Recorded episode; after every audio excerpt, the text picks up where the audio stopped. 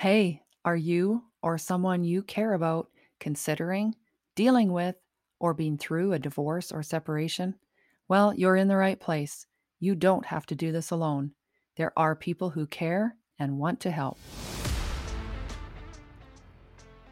Hi, I'm Deena Kordt, an author, blogger, publisher, and empowerment coach.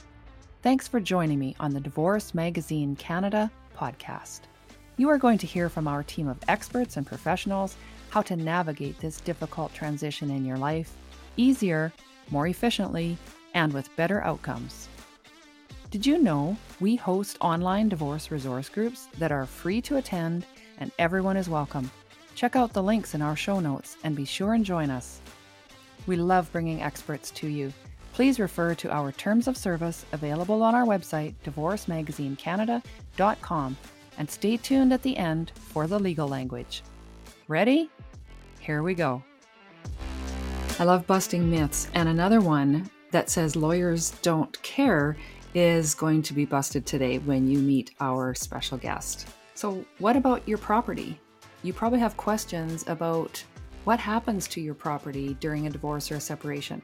Well, today we're going to jump in and join one of the online divorce resource groups that we host that are free to attend, and anybody is welcome, whether you are someone who has questions about your own personal divorce or separation, or somebody near you or in your family or a friend, or you are a professional looking to meet and network with other professionals.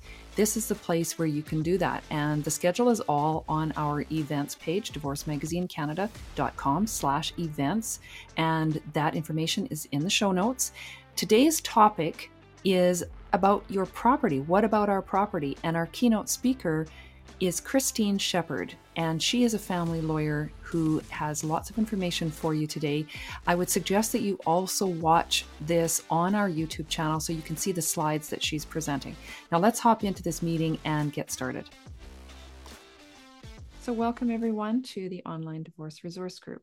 We are talking today about our property and how it is affected during a divorce, some things you might want to consider.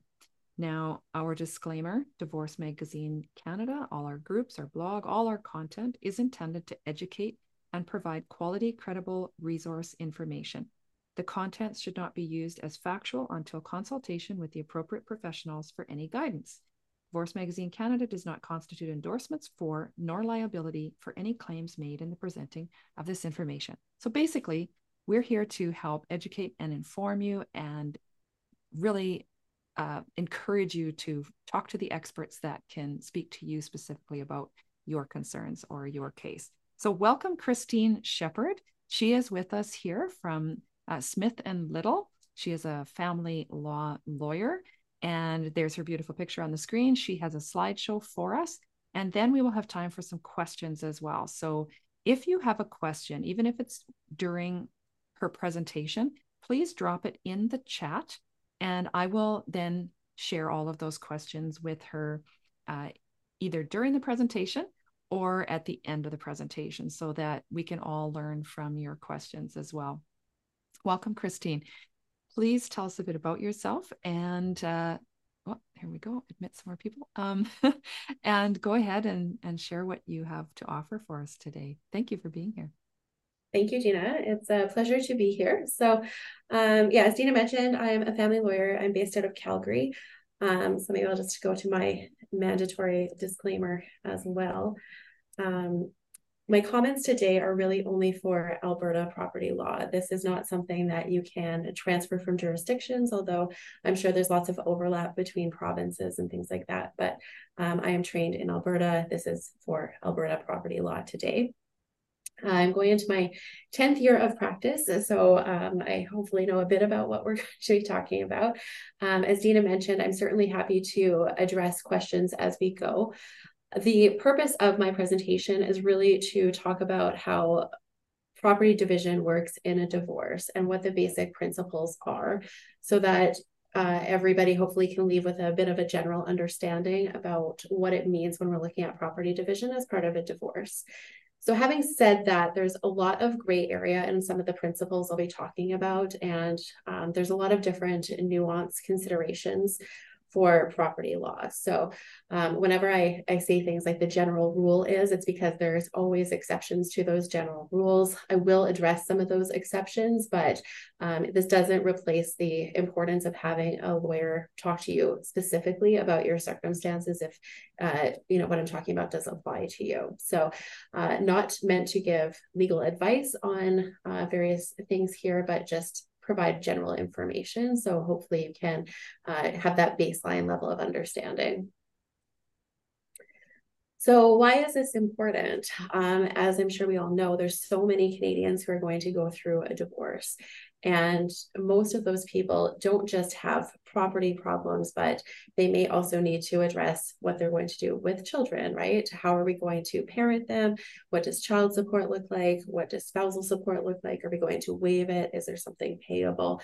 So I'm mentioning all of this. I certainly don't have time to address all of these topic areas, but when we're looking at these different topic areas, property is a piece of the puzzle. It's one piece and it's a very important one, but it does need to fit into that global context of an overall settlement, especially when we're talking about support, um, because often there can be trade-offs of support settlements and property settlements. But um, today we're just going to be talking about property. So these are some of the things that people have said to me in my office or on the street. Um, I want to, I guess, shed some light on some of these common misconceptions or myths, or some of them are a little bit true, but not all the way true. So um, again, if you have questions or you've heard these things, please feel free to pop them in the chat, because um, I also have a blog on my website where I like to debunk these property myths and things like that. So let me know what's out there. But um, I think some of the most important ones are, you know, if you own a home together as spouses, if you move out, people are very worried about losing their property interest there. Um, so that is a myth. That's not true. Um, you can move out, especially if you're married. That is, um, you know, your homestead, so you can move out. Um, or our property will be valued at the date of separation is another really key one that we'll get into why that's so important later. Um, investing inheritances, when partners can claim to, things like that are also some of the other topics that we'll go over. Um, so let me know if there's other things that you would like to be or to have addressed as well as we move through it. So our starting point is the legislation when we're looking at how separating spouses or divorcing spouses are going to be dividing property. The Family Property Act will apply to you if you have separated after January first, twenty twenty. Um, because we're now, you know, a good way through twenty twenty-three, that's most of the people I see in my office, but certainly there are some who have separated before then. Um, bear in mind, my comments may be very different if your date of separation is before uh, twenty twenty and if you're not married. Um, you can be separated, but living in the same home. This is different from some other laws out there, but it's very clear in Alberta, you can be separated living in the same home. And we're looking at factors like, you know, are you still living together as a married couple, or are you more roommates or co-parents, right? Are you not going on vacation anymore? You're separating your finances. Maybe one is living in the basement, the other one's upstairs, and you're just parenting your kids together, but that's really it, right? So things like that we want to look at. Uh, and then the other important thing as well is you need to be living in Alberta as a habitual resident here, or um, have your statement of claim filed in Alberta. You also, to file a statement of claim in Alberta for divorce, you need to be living here for at least one year. So there are some requirements before this property regime will come into effect. But if these factors apply to you, then this is uh, the law that we are going to apply. Uh, it's important to note that even if you're not legally married, if you do qualify as adult interdependent partners, this Family Law uh, Property Act does apply to you as well. If you're adult interdependent partners, you live together for more than three years, or you have a permanent relationship and a kid together, or you have an agreement to be an adult interdependent partner. I haven't focused a lot on what it means to be adult interdependent partners, given that this is a divorce group, but just in case uh, we have some unmarried people who have property together and might fall into this category, I have included it as well. Um, briefly, relationship of interdependence is that you share in one another's lives, you're emotionally committed, and you function as an economic and domestic unit. Um, there are lots more, um, I guess, factors that a court will consider when looking at whether one is an adult interdependent partner or not. Um, essentially, you know, are you exclusive? Do you have a conjugal relationship? Have you formalized your legal obligations, et cetera? Um, again, I won't go through that in a lot of detail unless somebody wants me very specifically to do so, given our, our timing today, but just so people are aware, it does apply to adult interdependent partners as well. Uh, so the general rule is that family property is going to be divided equally on a marriage breakdown. So I like to say you put all of the property into one pot, and the general rule is it's divided equally. Having said that, there are some exceptions. Um, we say that those exceptions are exempt property. Um, there's three categories of property. The first is exempt property, meaning this is exempted from division. I'm not sharing this with you, period. Then you have exempt property that is increasing in value. Um, these can be things like Uh, maybe you had a house beforehand or a pension, something like that, where you had some value in it at the date of your cohabitation or your, the date of your marriage, and now it's worth more at the date of separation. So how do we treat that increase in value as a separate category of property? And then the third one is everything else. So we'll dive into these a little bit further. Exempt property are the things that I've listed here on the screen. And essentially it's a big pile of money that has been given or earned before the relationship, or given or earned to a spouse separate from the relationship. So um, these are big gifts, they're inheritances, they're things that you had before the relationship that should come back to you, an insurance policy. Again, though, these need to be things that are just in one person's name. So for example, we see a lot of situations where parents have maybe gifted money to a couple for purchasing their first house. And later on separation, it becomes a disagreement as to whether that money was gifted just to the child of the couple who gifted the money, or if that was a gift to the couple themselves. So we need to be very clear, and it's better to have records at the time about what is intended. Who is this money really being gifted to?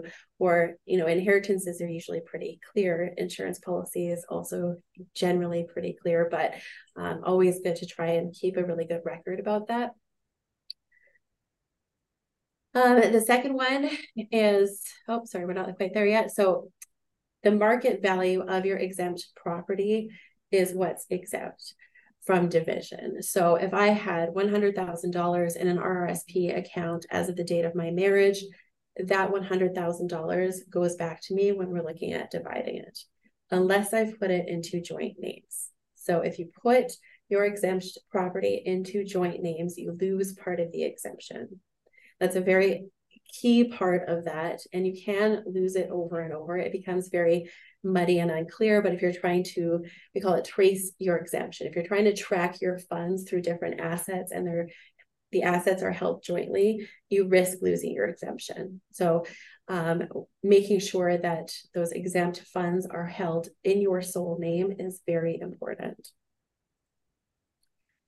Then we have exempt property increasing in value. So if we go back to my example of you had a house you owned on your own beforehand, um, maybe there was equity of one hundred thousand dollars in it. At the time of separation, you now have equity of five hundred thousand dollars. That increase of four hundred thousand dollars is divisible. But it's important to note that this is not a presumption of equal sharing. The sharing percentage could be anywhere from zero to fifty percent. And it really depends on things like how long were you married? Is it fair? Um, what does the court deem just and equitable in the circumstances? So if you were married for, I don't know, ten months, and market forces means that, I don't know, your investments went super hot, maybe your spouse doesn't have a good claim to fifty percent of that increase. But maybe you're married thirty years, you have a bunch of kids together, everything was shared, you know, maybe even something owing to market forces is going to be shareable on a fifty fifty basis. It all depends on what we're looking at as far as just and equitable goes. So these are the things that the court is going to consider when looking at how much of that increase in value is shared. What kind of contributions have been made by the spouses? Um, what are the means and needs of the spouses? What are their earnings, their income potential? How does this factor in? And again, this is very similar to a spousal support consideration. So the issues go hand in hand generally. Uh, but they're looking at, you know, prior court orders. Do you have some sort of agreement about it? And then anything else that's relevant can be thrown into that pot as well. So, um, you know, it's really challenging, I think, for people to kind of wrap their minds around the fact that, yes, I had an exemption, but I might need to share up to fifty percent of the increase in value in that exemption, even though my spouse did not contribute to it at all. So the third category of property that's in our pot is everything else. So when I'm using the word property, I'm not just talking about things like family homes, although I am. That goes into the pot, rental properties, timeshares, um, pensions, you know, everything I've listed in here, including businesses. Even if your spouse is not listed on a business that you own, or you might be a shareholder or something in someone else's business, a director, uh, your business property interest goes into that pot and is shareable. Um, vehicles, anything valuable you might have is also in that pot. Things that are debts are also included, mortgages, lines of credit, student loans, et cetera. Those also all get put into that pot and is shareable at the end of the day. So this is also, I think, surprised some of my clients, particularly, you know, if I'm acting for the, the saver client who's married to a spender, and on the one side, you have the saver putting away all the money, and then the spender on the other side. Um, it's very important that everyone's aware, if you're married, it doesn't matter. The spending and the saving all goes into that same pot at the end of the day. So we started talking about, you know, what's the, the starting point for when we're figuring out property? What is the end point? It's not automatically the date of separation, which I think is surprising to people as well. It is legislated that the date we are going to divide property and the date everything is going to be valued at is the date of trial, or an earlier date if the parties can agree. So if separating spouses want to have an agreement setting out how they will be dividing their property, they can certainly do so, and they can choose to have the date of division be the date of separation. They can also choose a different date. So if it makes sense to have September thirty-first because that's the business year end, uh, that's fine. Or if they want to use a calendar year end, that's fine. If they want to pick some other random date, also fine. It doesn't matter as long as the spouses can agree. But if you can't, you have to use the most recent date. Um, I had one matter where, you know, I acted for the saver client. Um, she came to me after a very lengthy separation of ten plus years. So the saver client was very uh, obviously upset to learn that the date of division is now, because she had been saving over those ten years. A lot of her investments had grown, things like that. Luckily, you know, we were able to negotiate an earlier date of division in her favor. But again, it's very important for looking at separating. If there's any sort of property, get that information, at least know where you're going um, at the beginning, get that roadmap so you can consider if um, you need to be dividing your property quick. So this is not an exemption in the same way that we've been talking about things like receiving an inheritance. But there are circumstances where it's just not fair to have the money divided equally. So there are there is an ability to claim an unequal division of the family property. And these are some of the examples why. If we have somebody going out and spending piles of money on a new partner, or, you know, they're committing fraud by trying to, you know, transfer family property to a third party um, for, you know, not equal value or things like that, gambling addictions. Um, you can have some people spending some pretty serious amounts of money, and it just wouldn't be fair for the other spouse to bear the burden of that. But if you have family debt, for example, accumulating because you're just living beyond your means, or, um, you know, one party's maybe not paying appropriate support to the other party. And so there's debt for groceries or gas, things like that, or just regular spending. If the family itself is going on vacations, they can't afford things like that. Those are all going to be divisible debt. But if you have somebody who's out there, you know, spending thousands of dollars every month on prostitutes or drugs, you know, that's probably not fair to say that the family should bear the burden of those expenses. So we call that dissipating matrimonial property, and it would be um, accounted for in the overall division. I'm going to jump in here, Christine, because the sure. obvious question to that type of uh, situation is, how are you going to prove and track that in, in some cases? Because that would be something they might want to be hiding. Yes. Um, in my experience, people are not very good at hiding it, though. Um, as part of the negotiations, we'll, we'll talk about this in a, a moment about how we go through negotiating a property agreement. But the first step is exchanging financial disclosure, and that includes things like bank statements, right? So um, you're looking at the bank statements and credit card statements, and you can go back for a significant period of time if there's good reason to do so. But, you know, even if people are, are taking out piles of cash and it's just, they can't justify where it's going, that might be some dissipation.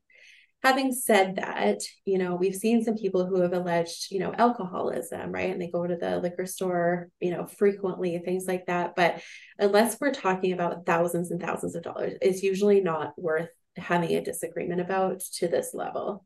So it really has to be a significant amount of money. And again, yes, we need to try and prove that somehow, right? If But it's usually going to be money going out of bank accounts, or cash being withdrawn, or lines of credit that we didn't know about before, things like that. But you can get banks just to disclose lines of credit, and, you know, you can really chase it if, if need be. But again, it's not worthwhile to do that unless you think there's a real significant claim here. Right. Because you'd have to consider the balance of what can be gained versus the the whole hassle and the complication that you're throwing Absolutely. Into it. Absolutely, yeah. So uh, when we're looking at doing this, obviously, um, I would call it good lawyer in there. Um, it doesn't have to be me, but um, just knowing, I think, where what you're looking at, right? Thinking about, do you have these exemptions? How can we claim these? What is our next step? Because I'm firmly of the belief that knowledge is power, right? And just understanding where you're at going into a negotiation gives you more power and a better footing to get a fair outcome. And then, as best you can, um, document, document, document, right? So in my prior example where I'm saying, you know, maybe I had one hundred thousand dollars in R R S Ps, having that bank statement from the time of my marriage is very important. Banks don't keep records forever. So it's up, it's incumbent on the party who's making that claim to prove it. And so you do that by having those documents, or if you have a, a prenuptial or cohabitation agreement, memorializing, you know, these are the things that I have on the date that we're getting married is also helpful. Um, but yeah, otherwise you're looking at bank statements are the best things. Um, if you have a house beforehand, you know, keep the, the documents showing the purchase price and the amount of the mortgage at the time, right? Because it's really hard to go back and recreate this fifteen, twenty years later. And if your spouse says, I don't agree you had that beforehand, then you have to prove it. And that can be challenging sometimes. Um, it doesn't have to be perfect, but it has to be um, something that a judge can kind of hang their hat on and say, okay, it's more likely than not you did have that, right? So even if you have texts or other um, emails, things like that, that would tend to support this, get that information and just keep that um, as you're moving forward, because certainly it will be helpful in your negotiations to have. So then what do we do as lawyers when we're helping people negotiate these agreements? The first step is always getting that exchange of financial information. And this is onerous, frankly, on parties, but it's also so important. We've kind of talked about the different categories of property and what might uh, fit into this puzzle here. But if your lawyer doesn't understand all of what you have and how you got it, then we can't give you our best advice. So it's a very important process, and it means people need to do a lot of homework to gather that, right? But getting those historical bank statements for the exemption claims you want to make. Um, then we're looking at getting, you know, tax returns, regular bank statements, credit card statements. Um, we do sworn statements of income, assets, and liabilities where we set everything out. We might need property valuations. Um, we might need business valuations if you have a business. So there is a lot of information there. Certainly financial statements for businesses as well need to be exchanged, so we can have an understanding about, you know, is this a closely held business and really there's no value to it? The only value is this person doing the work, or, you know, is there some goodwill here? Is there a lot of retained earnings that can maybe uh, be divisible as property, right? These are the questions that any lawyer is going to have and that we need to understand so we can advise our clients appropriately. And then, of course, getting all that information uh, from the other side as well. And I can tell you that this part is kind of the bane of the family lawyer's existence. It is so frustrating because a lot of people bury their head in the sand, or they just won't produce things, and we have to go get disclosure orders and contempt orders, and it's all very unpleasant. So if you, you know, are looking at negotiating happily, hopefully an agreement for property, just giving it all upfront is much better. Uh, then we engage in negotiation, right? So once we've identified what there is, we can figure out what we think a fair settlement is. Because of the nuances, lawyers are probably not agree, or people are not going to agree on, you know, did you have that? Yes or no?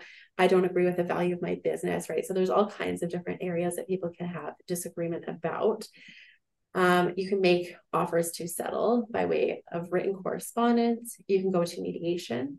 Um, mediation is with a third party. If you're having a property mediation, I would strongly suggest going to a lawyer who understands the law, um, as opposed to, you know, there's other mediators out there who are not lawyers. Um, but the third party there is really situated to help you both. They're not allowed to give you legal advice, but they can help you work toward that settlement. They can help you brainstorm different solutions. A mediated outcome is also good in the sense that, you know, the parties can agree on what they would like to do and what makes sense for them. So I've seen ones where they say, look, we're going to stay in the same house. We're going to live together, you know, kind of as these roommates for the next two years before we put the house up for sale. You're not going to get that kind of um, judgment if you were to litigate it. A judge is not going to make the two of you live together before they sell the house, even if that might make sense Uh, for your mortgage renewal or whatever the case may be, right? So you can have more creative solutions if you mediate an agreement.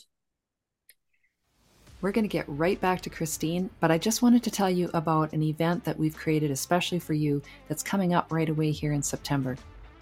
Divorce and separation affect every area of your life, and we've got experts that can help support you and give you information in so many of them.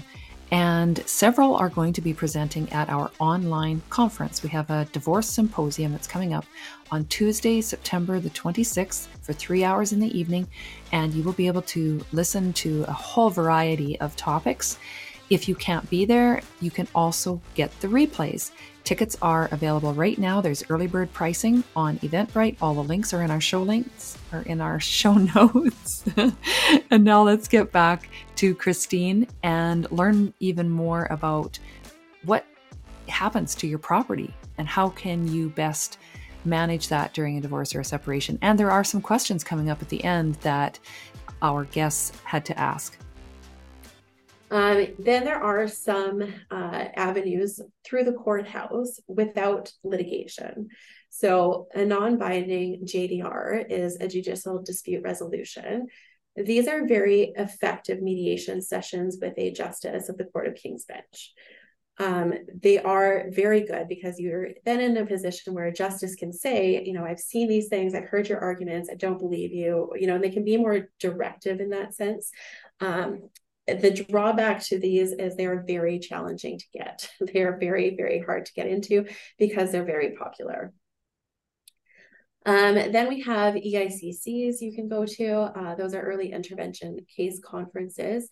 Again, those are very short sessions with a justice of the Court of King's Bench, but you can only go to them if you have parenting issues and children involved.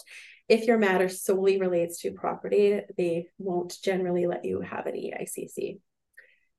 Um, then there's a King's Bench child support resolution program. Again, this is primarily for child support, but you can also address spousal support. And if you have time, you can deal with property in them as well, because um, these are senior family lawyers who are volunteering their time to have these meetings with people. So they're happy to, you know, kind of get through as much as you can. But again, it always starts with child support, and the property kind of falls. So unfortunately, you know, if you can't pretty quickly negotiate a settlement or agree to go to a, a mediation, there's there's not a lot of things that you can do for property to resolve it. You have a you have many more options if you have parenting or support an issue. Um, but provided you are able to get to an agreement, whether that's with a third party assisting you or not, then your lawyers are going to draft the agreement. It's up to them to make sure everything is included, all the terms. I'll cover that in a second here. Um, and then once the lawyers are satisfied with the language, the parties are satisfied with the agreement, everyone signs it. And once it's signed, it is binding on you. So the terms, um, circling back to kind of the beginning, it's not just going to deal with property, but it will also spell out what are we doing with the kids, uh, what are our parenting arrangements, who's making decisions for them, our child support arrangements, spousal support, and then dividing the property. So who's keeping our house? Are we selling it? Are we buying it out? How are we dividing the pension? How are we accounting for that? Investments? Who's paying out what debts? Like, it's very specific, and it will absolutely have deadlines and, um, you know, I guess various mechanisms to ensure that the parties follow their contractual obligations. Because at the end of the day, a family law contract is just like any other contract. You can sue on it, you can be sued under it if you fail to meet your obligations. So it's really important, again, that this is done correctly and that people know what they're getting into. Because if you sign it with disclosure and with a lawyer, um, it's very, very challenging to overturn that agreement. And then, of course, um, we haven't really touched on this yet, but the process of divorce. So divorce is separate from the property negotiations and the agreement itself. But in my agreements, I always like to say, you know, are the parties going ahead with it and when? Uh, because that's another important thing to consider as well is, um, particularly if people have businesses, you can do certain things to buy out a spouse of a, of a family business. But you can only do those things um, and minimize your tax best if you're still married. So we want to be really careful that we don't, you know, divorce you too soon and then you have a big tax bill at the end of the day. So lots of different things all come together to make this global agreement. That's interesting, Christine. Can you maybe give us an example of what you're talking about with the business division and how that timing is very important? Sure. So as I understand it, um, like, for example, if somebody has a very successful business, there's a lot of money to be divided in a business, but it's, you know, maybe just a husband and a wife um, who are the directors, and maybe they're the sole shareholders as well. In order to buy out one spouse, often um, accountants will recommend what's called a butterfly transaction, which essentially means, you know, usually it's the wife who's, well, and in my example, I use wife, but it could be either who's getting bought out.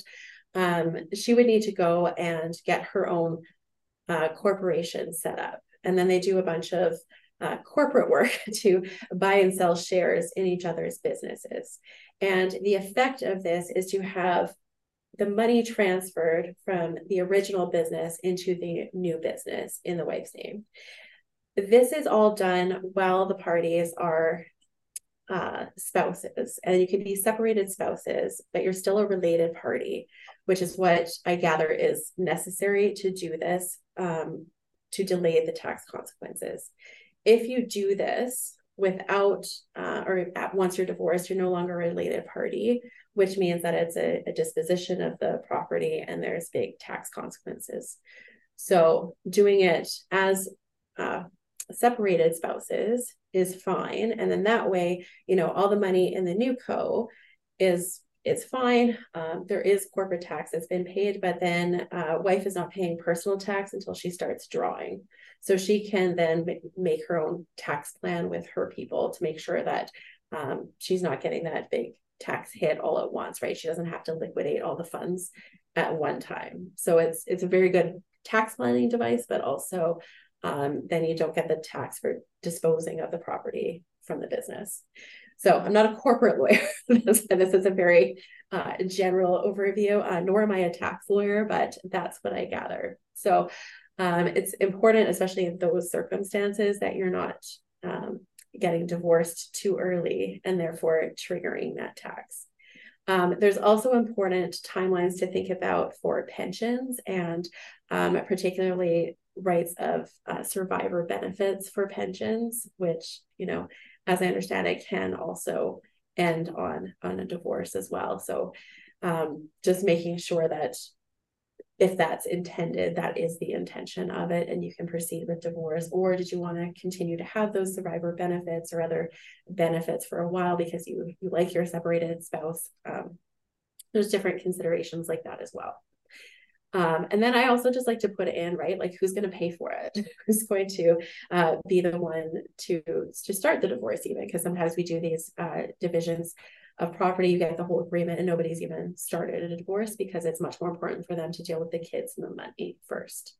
So lots of different things to think about, but I just like to be really, really clear about the next steps, or, you know, nobody's going to start a divorce yet because we don't, we're not fussed about it. And that's fine too. I'll put that right in there. Like, that's okay. Um, but I just like to, to know what the next steps are for my clients. Thank you. Sure. So um, having said all of that, I kind of have a little soapbox spiel about why um, it's very important to be doing this with a lawyer. Um, there are paralegal services out there who will help you negotiate or mediate an agreement. They will prepare the agreement, and then they send both parties out to get independent legal advice. And this can be problematic because I then have these people in my office and I'm talking to them about things like um, dissipation or exemptions or support. And they say, I had no idea I was entitled to any of this. And I didn't know that when I was negotiating this. And so I'm in the rough position of telling them this and essentially collapsing their deal, which is not what I like to do. But on the other hand, it very much is what I like to do. Um, people, as I've said, right, knowledge is power. You need to understand what your entitlements are in order for you to, you know, be signing this. And in order for me to sign anything in good conscience, I need to know that you've at least understood that. And then if you tell me, Christine, that's fine, I don't care, I want to have a bad deal, that's your call. But unless I can tell you, you know, here are your entitlements and this is where you're at, you're either above or below, I'm not doing my job well. So paralegals cannot give you legal advice. They can't tell you things like, yes, you're entitled to receive that, or yes, that's an exemption, or, you know, no, that's a bad claim. Um, I think that's a really key part of all of this, is that the court does require independent legal advice for property division. And they do it for a good reason, because they don't want people making bad deals, or if they are, they at least want them doing so with their eyes wide open and knowing that they're making a bad deal. Um, paralegals also don't have any insurance or oversight. So I've seen some of these, you know, bad deals they are signed off on, and the next thing you know, you're up and back to the Court of Appeal a couple of times because there's just maybe a provision is unclear, or, um, you know, something was missed. Um, maybe the pension wasn't done right. Or like I said, maybe there's a big tax hit or other liability that wasn't foreseen or discussed in the agreement, and it falls apart. Um, all of this is to say that well-prepared agreements, like there's nothing easy or straightforward about them. And I think maybe to the untrained eye, they might all kind of appear to say the same thing, but I can tell you, uh, they do not. So, um, it's just really important, especially if there's any money worth talking about, and that can be asset or liability, right? You might not want to walk away with all the tax debt of your partner's business, right? Um, But knowing that and making sure that you have an agreement you can rely upon is really important. So then what if we can't agree? Um, we haven't really touched on this a whole lot yet, but if you can't agree in any of the methods that I have discussed so far, that means you are looking to a third party to make the decisions for you. Um, that third party is either an arbitrator or a judge. An arbitrator is a private third party who you pay to act as your private judge. It is very expensive for that reason, because uh, you are paying that person usually by the hour. Um, they range from you know, I'd say the low is five hundred dollars to nine hundred dollars an hour to get that decision. So it adds up very quickly, especially if you have a lawyer representing you in that arbitration hearing. A lot of the good arbitrators um, also, you know, don't have the easiest calendars to work with because they're desirable, right? They make good decisions. They're well thought out. They're, um, you know, family law practitioners who know what they're doing. Um, so, of course, everybody wants to see the same people. So um, it's also somewhat challenging to get in. Having said that, you know, court, not that much easier. It can be faster depending on what uh, process you might need to have. Um, you know, judges, you might have one who loves family law and comes from family law. You might have somebody who is a criminal lawyer, a corporate lawyer with the background who's now uh, hearing your family law matter, right? So you don't know who you're going to get, which is, I guess, a benefit to arbitration is you can pick your decision maker. Um, and then we have something called uh, binding J D R, which is that same process that I talked about a little bit before, where you go in, you're meeting with the judge. The first part of the day, you're trying to negotiate a settlement. If you can't, the judge can make a decision and have that be binding on the parties. So um, it's very quick. But again, these are like the binding J D Rs in particular. There's very few dates and they're snapped up immediately. It's almost impossible to get them. So uh, can you, oh, go ahead. Sorry. Yeah. Can you tell us about the process of working with an arbitrator? Just briefly, what would the steps be? Yeah. So generally, I would say in Calgary, um, mediation and arbitration are generally blended together. I do not like that process. I think it's terrible. I can chat a little bit more about that. But um, most people in Calgary will start with the mediated process. So they'll try to see if they can get to an agreement on their own with the mediator. If they can't, one of the parties can trigger the arbitration. So under the agreement, there will be terms set out, sorry, the mediation arbitration agreement will set out terms for it, how that's going to happen. Um, depending on what the issues are, you can try and craft a process that fits for the party's needs. So by way of one example, um, I did an arbitration where we got really, really close in the mediation. I can't remember. They were maybe, I don't know, seventy-five grand apart or something. And we just said, okay, arbitrator, we're giving you the authority to decide. These are your goalposts. Pick either number or one in between, because it wasn't worth it for the parties to have a protracted like trial over what was essentially a seventy-five grand difference, right?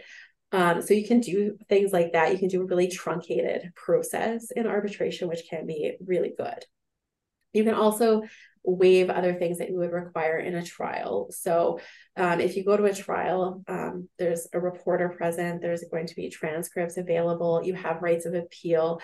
Um, in an arbitration, you may not, you may have limited rights of appeal, or you may have waived your right of appeal altogether. So these agreements are also very important to understand there as well. Um, you can also decide, yes, we'll have expert witnesses. You can have something that resembles essentially a private trial where the parties are testifying. They have expert evidence give, given about, you know, the value of the business. Um, and then you can have a court reporter present. You can do all of that. You can do a private trial right in a boardroom. Or you can have a different process where maybe you are exchanging written submissions about um, what the evidence is. So each party can do what we call an affidavit and say, this is my position on the parties, this is my evidence, and go from there. Um, we just want a written decision, or we just want this decided on our briefs of law. So there's very different ways of doing it. Um, I would say this is a very key thing before you even sign up for the process to, to talk to a lawyer about what it really looks like. Because when I have seen some of these are taken over from a file and they're in this process, you can really get hindered. Like if you have an important issue, such as you would like to, I don't know, change the child's school because they're being bullied or something, or uh, you have a more urgent healthcare issue um, that you need to have decided. If you are in the mediation arbitration process, you can't go to court anymore. So if your arbitrator maybe won't talk to you because you haven't paid their bill, or, um, you know, they're just not available for three months. Like that's very much going to affect the day-to-day, right? And your ability to have a result quickly. So Um, there's some strong, I would guess, cautions about signing up for those Med-Arb agreements just kind of from the outset.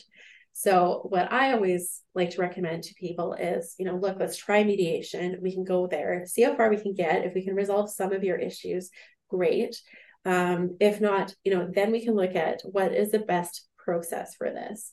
And if we decide arbitration might be something, who's our arbitrator going to be? What is the process? What are the deadlines? Who's paying what? I want to know all of those things up front before my client signs up for the process, as opposed to just having, we'll arbitrate it later if we don't have a decision or if we don't have a mediated agreement. I just think that's so risky, and I've seen it lead to a lot of troubles for clients. Hmm. So try and agree is the point.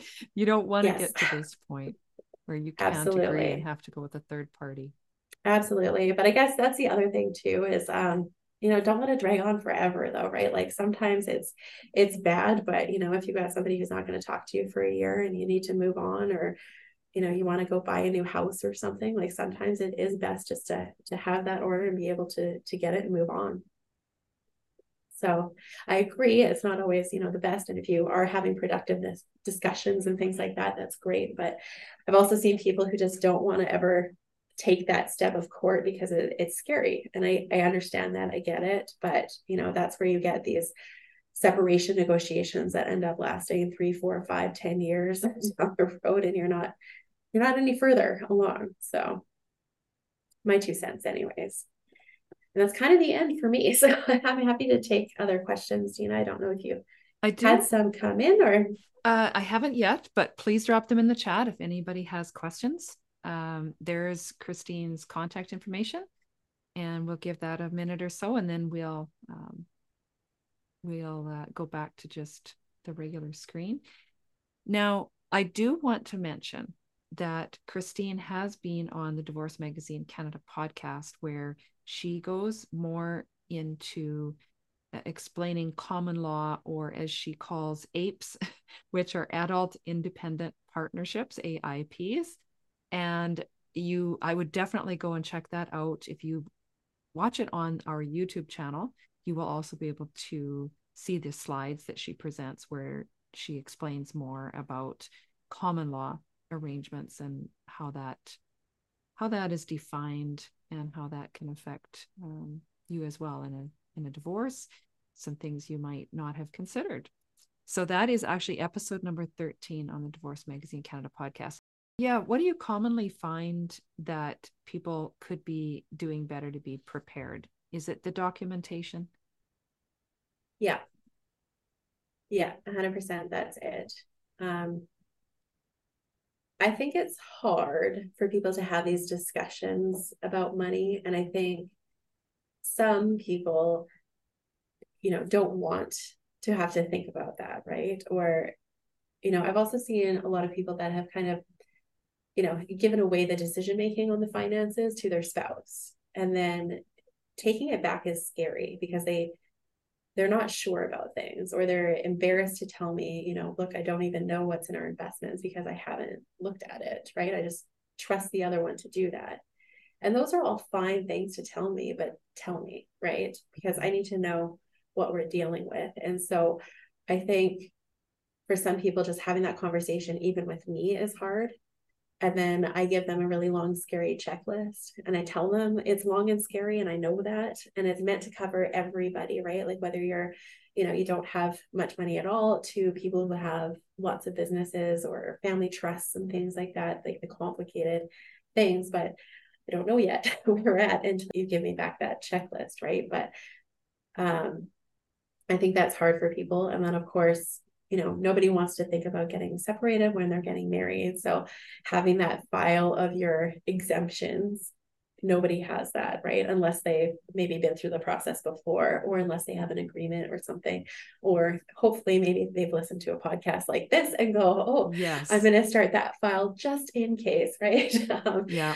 Because yeah, I think documenting that stuff becomes really hard. Um, And I mean, it's not as bad for like real estate, right? You can usually get historical appraisals and things like that. But um, for bank accounts, it can be really tricky.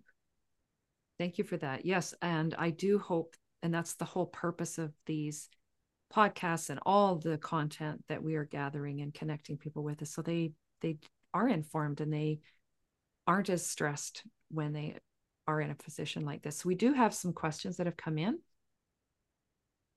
After a divorce is finalized, each person has two years to ask for division of property if no agreement is in place. If one wins money, the other spouse is entitled to half. Um, yes. Yeah, so this is a good point. So if, you know, you, you do your divorce and then thereafter you decide, oh, we better deal with our property. You do have time limitations for how quickly you can bring a property claim. Um, winning the money, I don't know. That would be a tricky one, I think. And if I were acting for the spouse that, or I guess the former spouse in this case, that won a lottery, I would say there's no just and equitable reason to be sharing that. And the court should apply those Section eight factors and treat it as a gift.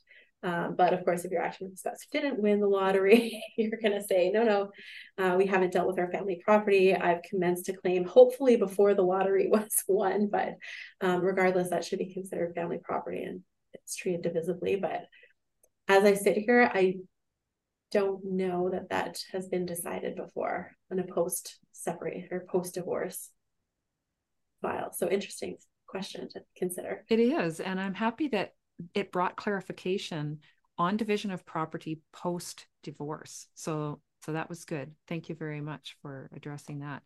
Uh, we have some thank yous for a thorough presentation. Great presentation. One clarification.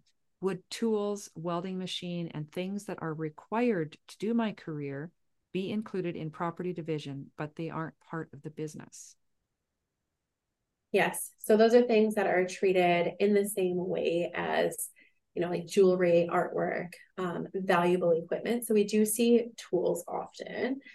Um, but I would say if you are, you know, using that for your work and your spouse isn't, I mean, if you, if the two of you are in the same career, then maybe there's more of a disagreement about who should acquire that property. But if it's just one spouse, um, who's a welder, I gather, um, you know, really that property should come to you in your column. So you'd say, yes, I, I have these, I've accounted for the value. And then maybe you offset it with something else. So, you know, you would get something of equivalent value or money um, so that I can keep the value of these assets. Again, provided that they were acquired during a relationship. If you came into the relationship with those tools, those would be exempt and you would take them back out again.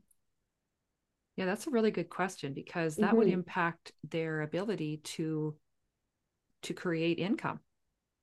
Absolutely. Yeah. So you would keep it, but it, like Christine said, you may have to balance that with giving somewhere else.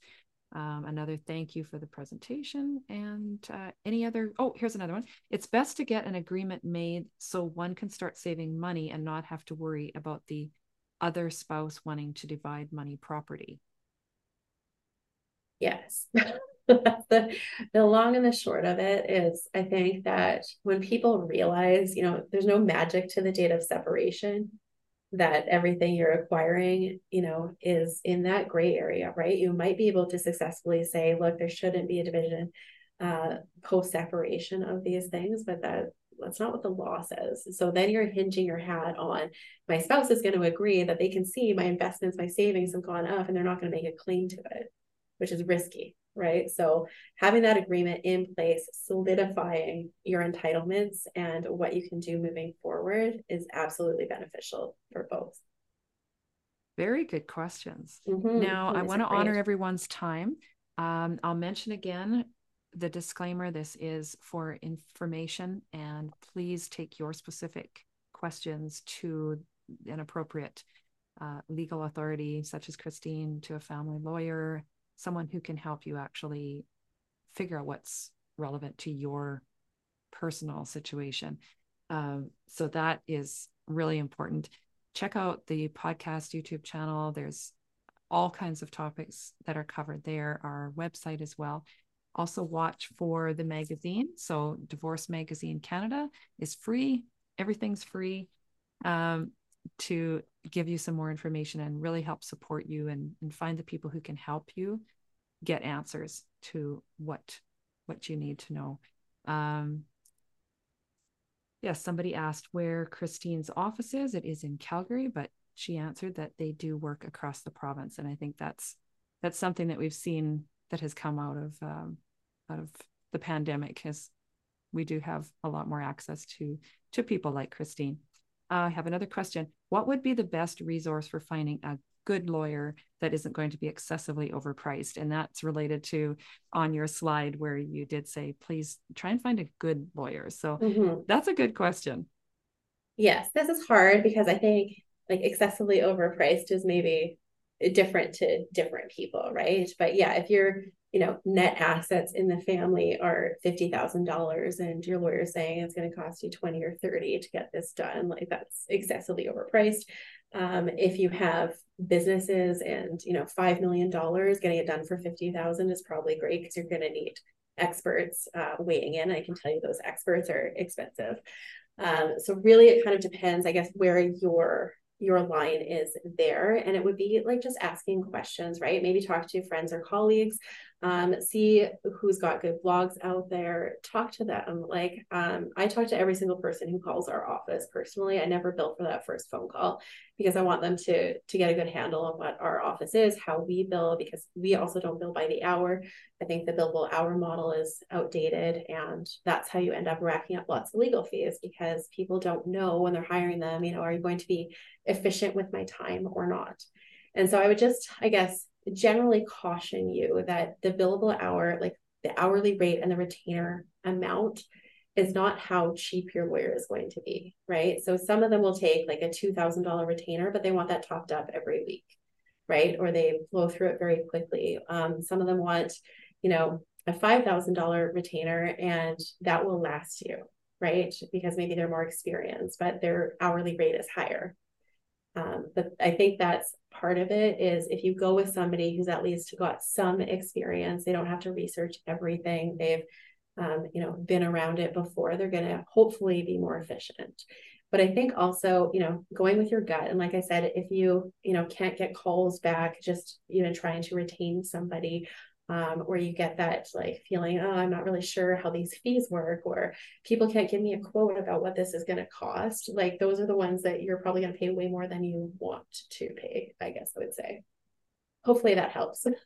And is it fair to say that you can interview lawyers and find one that, that feels like the best fit, that seems to understand yeah. what, where you are and, and where you'd like to get? Mm-hmm. Absolutely. Because I think, yeah, if you're, you know, hiring somebody, but yeah, like I say, you have that feeling at the outset, you know, you're not going to be telling them the information that matters, right? And so I haven't even touched on anything like domestic violence, but you can make tort claims for domestic violence and things like that now. Like there's really interesting areas of law, but of course, all of that is, you know, precipitated on the fact that you are going to share that information with your lawyers. This is somebody you're going to be working very closely with. You're going to be sharing all of your financial information, your personal information. So it's really important that, you know, setting apart, I guess, the fees, but having that connection and knowing, you know, this is the person I am entrusting to give me good advice on my family, right? The most important thing to me, like your kids, right? Those are way more important than money and things like that for, for people, right? So if you don't trust that person, if you don't have that good, good feeling, good relationship at the outset, it's probably not going to get better as you go on. That's a very good point, Christine. We do have another question. If a couple makes an agreement before seeking a lawyer's help for finalizing it, what would be an average cost for lawyer fees? Now that, that could be tough because you don't know how, like you mentioned earlier, how that agreement has been made. Have they been aware of every all their rights? Yes. So, and I I meant to mention this, but uh, that's a very good question, because you certainly can negotiate between yourselves. I call them, you know, the kitchen table agreement, right? Like you sit down at your kitchen table, this is what we've got, this is what we're going to do. Um, you know, probably you can get that agreement done for like twenty-five hundred bucks. Um, if you have a little bit of upset, or maybe you have a business or something, you might be looking closer to five thousand dollars, but probably in that range. And you know, if you go to somebody, they're still going to want you to provide that kitchen table agreement, but also provide all the supporting documentation so that they can review it and just make sure everything's covered in your kind of bullet point list. And then they have to draft the document and then at least meet with you one more time to do it. So Uh, even in those circumstances, you know, I would say I'm pretty efficient at these things, but uh, even those agreements probably take me like ten to fifteen hours. And then in our office, my partner also reviews every agreement that I do, because we really think, you know, two, um, two eyes are better than one on everything. So I want to make sure, um, but we never bill separately for that either. But um, it's still a lot of work, even if you come with that, I guess, outline for an agreement.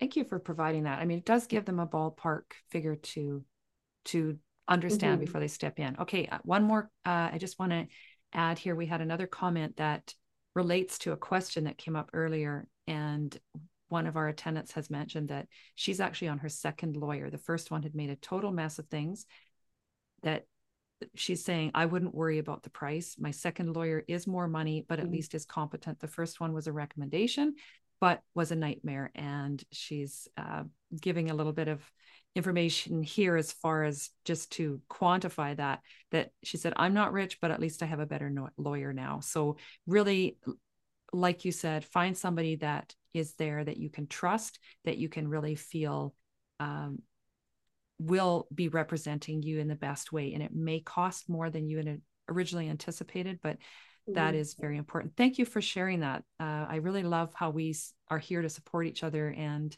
uh, create that whole atmosphere. Thank you for your time. Thank you everyone for showing up. Please jump in on other meetings that we have.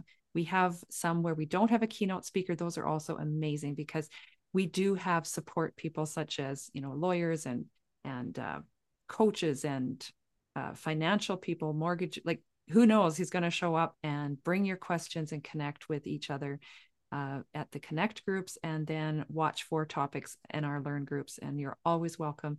Share it with a friend, and hopefully that that, that will be beneficial to you. Um, what was this other comment? It's more looking for something word of mouth. That is something that happens too often. Thank you for your time, was a big help. Um, we got a lot of thank yous. Thank you, Christine. Thank you all for contributing and bringing such amazing questions. And uh, you will be able to find this probably within a month at the most, that the replay will be available on the YouTube channel and in the podcast. So have a fantastic rest of your day. Thank you all so much for having me. It's been a pleasure. Hopefully you heard something today that helps you wherever you might be in life. Do you have questions or a suggestion for a topic you want to know more about? Let me know. Check the show notes for all the contact information. Follow this podcast and find us on social. Know anyone who might find this information helpful? Be a friend and share it. And hey, thank you for hanging out with me today. Keep smiling that beautiful smile. The world needs your sunshine. It means a lot that you spend this time with us and meet our experts and professionals who can help you through divorce or separation. Please refer to our terms of service available on our website, divorce magazine canada dot com. The link is in the show notes. Our disclaimer: divorce resource groups, blog, and all content, including our podcast, is intended to educate and provide quality, credible resource information. The contents should not be used as factual until consultation with the appropriate professionals for any guidance. Divorce Magazine Canada does not constitute endorsements for nor liability for any claims made in the presenting of this information.